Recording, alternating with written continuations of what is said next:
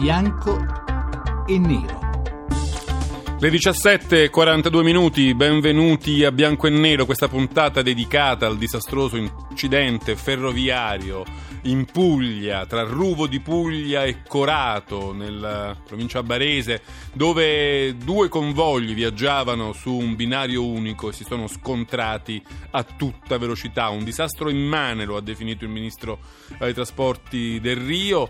Eh, 20 morti, 30 feriti, molti ancora in codice rosso, ancora oscure, ancora da indagare, da verificare le cause dell'incidente. Come sempre, il dubbio tra l'errore umano tra la mancanza di manutenzione, tra un difetto sulla rete, insomma eh, si vedrà. Matteo Renzi, il Presidente del Consiglio, ha già annunciato una commissione d'inchiesta, i siti, i giornali online di tutta Europa parlano del disastro del treno dei pendolari, un treno eh, che era molto, molto frequentato, che veniva utilizzato appunto da chi si spostava nell'ambito eh, della provincia, un disastro improvviso, le, le, le foto forse le avrete viste sui siti internet qualcuno ha detto sembrava che si fosse schiantato in un aereo.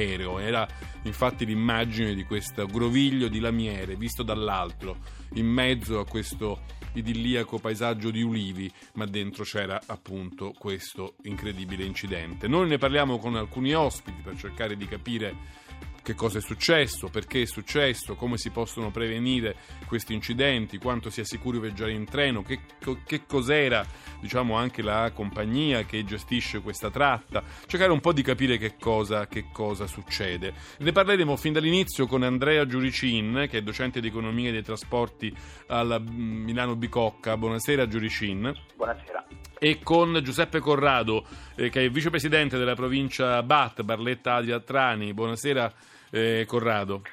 Buonasera. Allora, prima di cominciare, come sempre, ci facciamo ricordare da Valeria Donofrio che cosa è successo con la sua scheda. Una vera e propria carneficina con un bilancio drammatico e forse ancora provvisorio. 22 vittime, 35 feriti, 18 in modo gravissimo nell'incidente che questa mattina ha coinvolto due treni delle ferrovie del nord barese nel tratto a binario unico tra Andria e Corato. Sulle cause, come è facile intuire, non c'è ancora chiarezza. Errore umano, guasto ai sistemi, mentre i soccorsi procedono senza sosta, si comincia ad indagare e l'unica cosa certa è che in quel segmento ferrato due convogli non potevano procedere contemporaneamente in direzione direzione opposta. È per questo che l'impatto è stato violentissimo, uno scontro frontale nel quale i sopravvissuti raccontano di non aver avuto alcun sentore. I passeggeri, secondo le ricostruzioni, si sono trovati sbalzati all'improvviso in terra o fuori dai vagoni, molti di loro incastrati tra le lamiere accartocciate delle carrozze di testa dei due treni, quelle che non hanno avuto scampo. Sul luogo dell'incidente da stamattina sono incessantemente al lavoro i soccorsi in tutti i loro reparti, medici per assistenza in loco, autogru per la rimozione dei rottami, esami,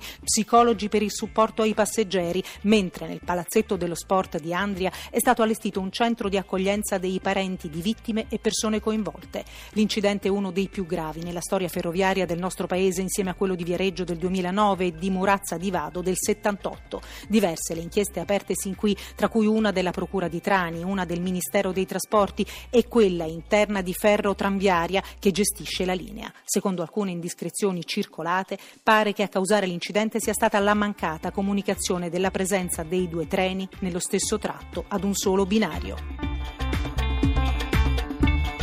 Bene, alle 17.46 minuti, questo è il tema della nostra puntata, drammaticamente purtroppo di questo ci occupiamo, anche se i fatti sono ancora in corso ed è difficile affrontare diciamo, una discussione di approfondimento, ma cercheremo di fornirvi un po' i dati per una migliore comprensione di quanto è accaduto. Vorrei cominciare con Giuseppe Corrado, eh, vicepresidente della provincia, per sapere un po' lui se ci può intanto dare qualche, eh, ultimo, insomma, qualche ultimo aggiornamento e anche un po' il suo punto di vista su quanto è accaduto. Io eh, purtroppo gli ultimi aggiornamenti siamo ancora in fase di, abbiamo appena istituito con il Ministro del Rio e il Capo della Protezione Civile una unione di anticrisi qui all'interno del Comune di Andre, quindi ehm, la situazione è ancora abbastanza fluida, stiamo cercando di contattare, eh, già stiamo contattando i familiari eh, delle, dei, dei, dei, dei, passeggeri che sono ricoverati nei nostri ehm, ospedali, quindi la situazione è ancora purtroppo non è ancora molto, molto ben definita, quindi oggi la situazione la è ancora da chiarire sotto molti punti di vista. Ci racconti, ci racconti qualcosa di quel treno? Chi lo prendeva? Chi, chi... Eh, guardi, è un treno, è una tratta, la famosa tratta Bari Nord che collega il capoluogo Bari con il nostro entroterra, collega quindi Corato, Andria e a quell'ora era sicuramente pieno insomma, di, di uh, operai, insomma, di, di, di, lavoratori e, e, di normali... Uh, era il treno dei pendolari, così è stato definito, no? il treno dei sì, pendolari. insomma, ma anche di viaggiatori normali che utilizzavano la Bari Nord per collegare le due città importanti, Corato, Andria con Bari. Una tragedia immane. Io uh, chiedo scusa se, ma sta per incominciare questa riunione con il ministro del Lio del tavolo anticrisi eh, del, del tavolo crisi. Quindi io purtroppo devo lasciarvi a, al vostro lavoro. Non... Scusatemi ancora, va, va, bene. Va bene, grazie. Grazie ancora, grazie ancora di sentirci. Grazie. Abbiamo dovuto salutare quindi eh, Giuseppe Corrado, della, vicepresidente della provincia Barletta Andria Trani, eh, chiamato come avete visto ad una riunione con il ministro Del Rio. Allora saluto intanto Andrea Giuricin, docente di economia e trasporti alla Bicocca di Milano, per chiedergli un po' anche eh, anche a lui il suo parere, quello che è accaduto, i motivi, la, diciamo, la, pericolosità di viaggiare in treno in Italia anche rispetto al resto d'Europa, avere un po' di mate- materia di spunto, di discussione su quanto è accaduto. Sì, assolutamente, è una tragedia. È così una... frequente che ci siano binari unici, perché questo sembra ancora abbastanza incredibile, no?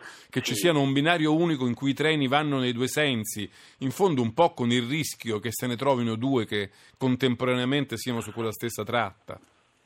Sì, in realtà il binario unico è molto presente in tutta Europa, non solo in Italia, quindi quello del binario unico in realtà eh, cambia poco perché esistono i sistemi di sicurezza che teoricamente eh, dovrebbero bloccare un treno all'ingresso diciamo, del binario unico, di solito dalla stazione. Quando si entra nel, nel binario unico poi ci sono i sistemi di sicurezza, evidentemente qualcosa qualcosa, qualche segnaletica, non si sa poi se è un errore umano, un errore diciamo, tecnico, qualcosa non ha funzionato e questo è ovvio. Però assolutamente sì, io porto ad esempio un esempio spagnolo, la nuova alta velocità eh, verso la Corugna da Madrid eh, di fatto per risparmi di costi è stata fatta a binario unico, quindi esistono anche linee ad alta velocità a binario unico, quindi non è vero che il binario unico è solo in Italia perché non si fanno investimenti, dipende chiaramente dipende dall'importanza della linea e del traffico. E non si può neppure linea... dire che il binario unico di per sé inglobi un coefficiente di rischio maggiore?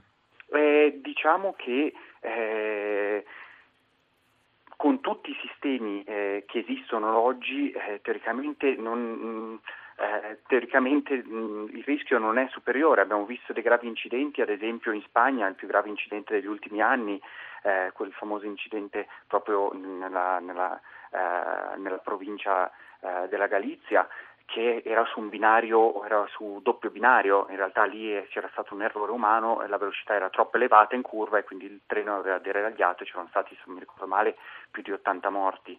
Eh, quindi di fatto, di fatto non c'è una chiara correlazione fra queste cose perché esistono le tecnologie da, da decenni eh, sempre più avanzate oltretutto che evitano di fatto questo. Ma infatti sui social tragici. network, su Facebook, su Twitter ci sono i giornali che riportano gli sfoghi dei pendolari di chi quel treno lo prende regolarmente dice ma possibile non c'era un sistema computerizzato che avvertisse della presenza dei due convogli allo stesso momento sullo stesso binario può essere più, eh, ancora non si sa niente ovviamente, ma mi chiedo, è più un errore diciamo, di qualche relè, di qualche circuito che non ha funzionato, di qualche computer che non ha risposto eh, a, a, dovere o può essere invece anche un errore umano?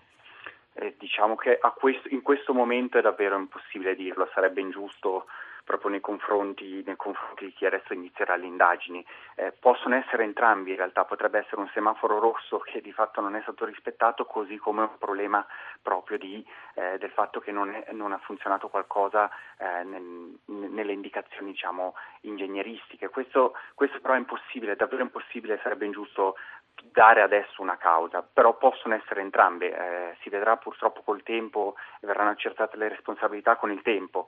Eh, diciamo che eh, il binario unico comunque, eh, giusto per sfatare questo primo mito, il binario unico esiste in tante parti d'Europa, esiste anche nell'alta velocità addirittura, come ho appena riportato questo esempio, quindi eh, purtroppo, purtroppo non dipende solo da questo.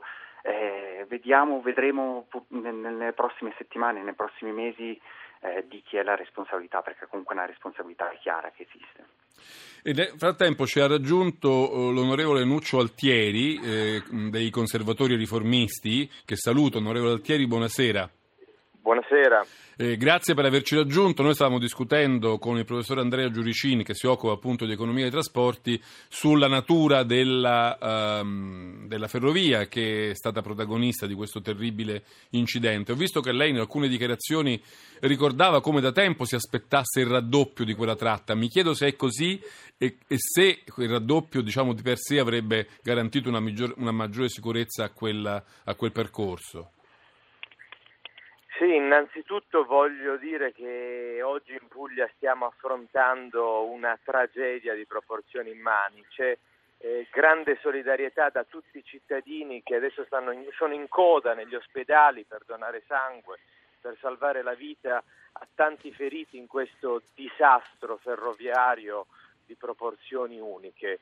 Eh, il tratto interessato da questo scontro tra terreni è un tratto ancora a binario unico, eh, tratto per il quale è stato chiesto, eh, ritengo da sei anni almeno, sono state richieste le autorizzazioni per il raddoppio eh, dei binari, autorizzazioni che eh, mi sembra siano appena arrivate o stiano per arrivare, però ecco, lungaggini come queste compromettono lo sviluppo del, del Sud Italia e in casi come quello di stamattina sono parte di eh, diciamo, questa sciagura.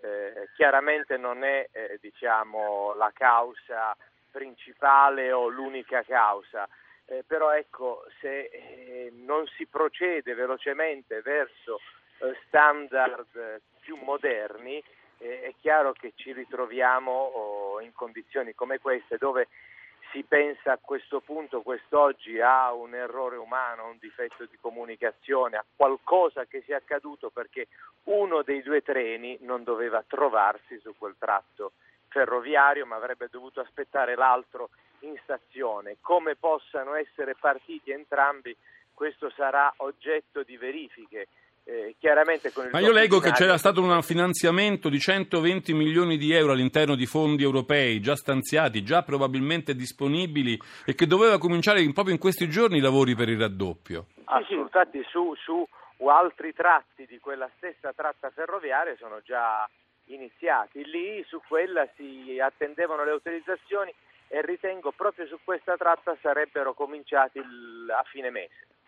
Ci sono, Però, state, ci sono stati problemi con gare andate a vuoto, lungaggini burocratiche, no? la solita storia un po' in questi casi. Questo, questo io non, non, lo so, però oh, so che ecco, tempi così lunghi per avere delle autorizzazioni rendono in questo momento l'Italia un paese non al passo con i tempi. Eh, abbiamo bisogno di avere un sì o un no subito non so perché si debba attendere sei anni per avere un sì o un no.